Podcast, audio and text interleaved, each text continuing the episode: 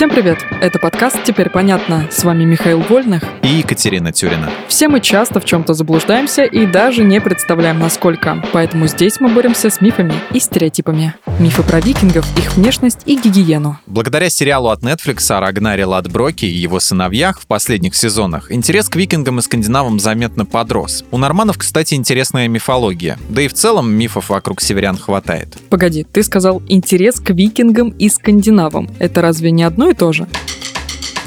Нет, это едва ли не самый распространенный миф. Викинг не народность, а вид деятельности. В древнескандинавском языке было слово «викинг», оно означало как рейд с целью грабежа, так и просто экспедицию с мирными целями, например, исследовательскими или торговыми. А викингр — это тот, кто в такой экспедиции принимает участие. Исследователи, вот это сюрприз. Раз викинг — это вид деятельности, а не народ, то к какому народу принадлежали викинги? Викингами становились шведы, норвежцы и датчане. Другие народы обозначали их латинским термином «норман» — «северянин». В обычной же жизни викинг мог заниматься чем угодно — быть фермером, ремесленником, земледельцем, растить скот, охотиться или рыбачить. Таких людей называли бондами, свободными крестьянами со своим хозяйством. А когда скандинаву не хватало средств к существованию или хотелось приключений и путешествий, либо воинской славы, он прибивался к другим таким же бондам. И они отправлялись в поход поход пограбить соседей, найти себе кусок земли получше или даже просто поторговать. А потом этот скандинав возвращался домой и жил как раньше. Вот знаешь, я представляла себе викингов как диких, отчаянных варваров,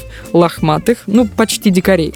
Вот кто с такими нормально торговать захочет? Скандинавы не имели ничего против гигиены. То, что они были грязными варварами, это миф. Немытыми дикарями их, видимо, считали англичане. Они не любили захватчиков северян, несложно догадаться почему. На самом же деле викинги мылись по крайней мере раз в неделю, в субботу. А это очень неплохо для того времени. Как показывают археологические находки, у викингов были пинцеты, расчески для бороды, инструменты для чистки ногтей, ушей и зубочистки. Один летописец, его звали Джон из Уоллингфорда, в хронике 1220 года писал, что они мылись, меняли одежду и расчесывали волосы, и поэтому пользовались успехом успехом у английских женщин. Ох уж это зависть английских мужчин. Кажется, викинги ходили в барбершопы еще до того, как это стало мейнстримом. Ты зря смеешься. Они даже укладывали и обесцвечивали волосы, а еще красили глаза подводкой. Кстати, в последних сезонах викингов Рагнар щеголяет с выбритой головой. И другие персонажи носят эффектные прически. я просто бесилась, глядя на это.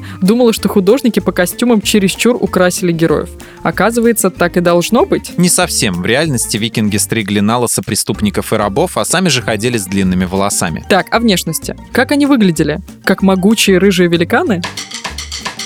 Нет, это стереотипное представление. По археологическим находкам ученые смогли определить, что средний рост мужчин был чуть больше 170 сантиметров, а рост их женщин без малого метр шестьдесят. Современные скандинавы стали куда выше своих предков. Что касается рыжих волос, то они были нередки среди северян, но и блондинов, и брюнетов, и русоволосых викингов тоже хватало. А еще люди предпочитали яркие и красочные вещи, любили шелка и меха. Самыми популярными цветами были красный и синий. Короче, люди как люди были эти викинги викинги. Ничего экстраординарного. Теперь понятно.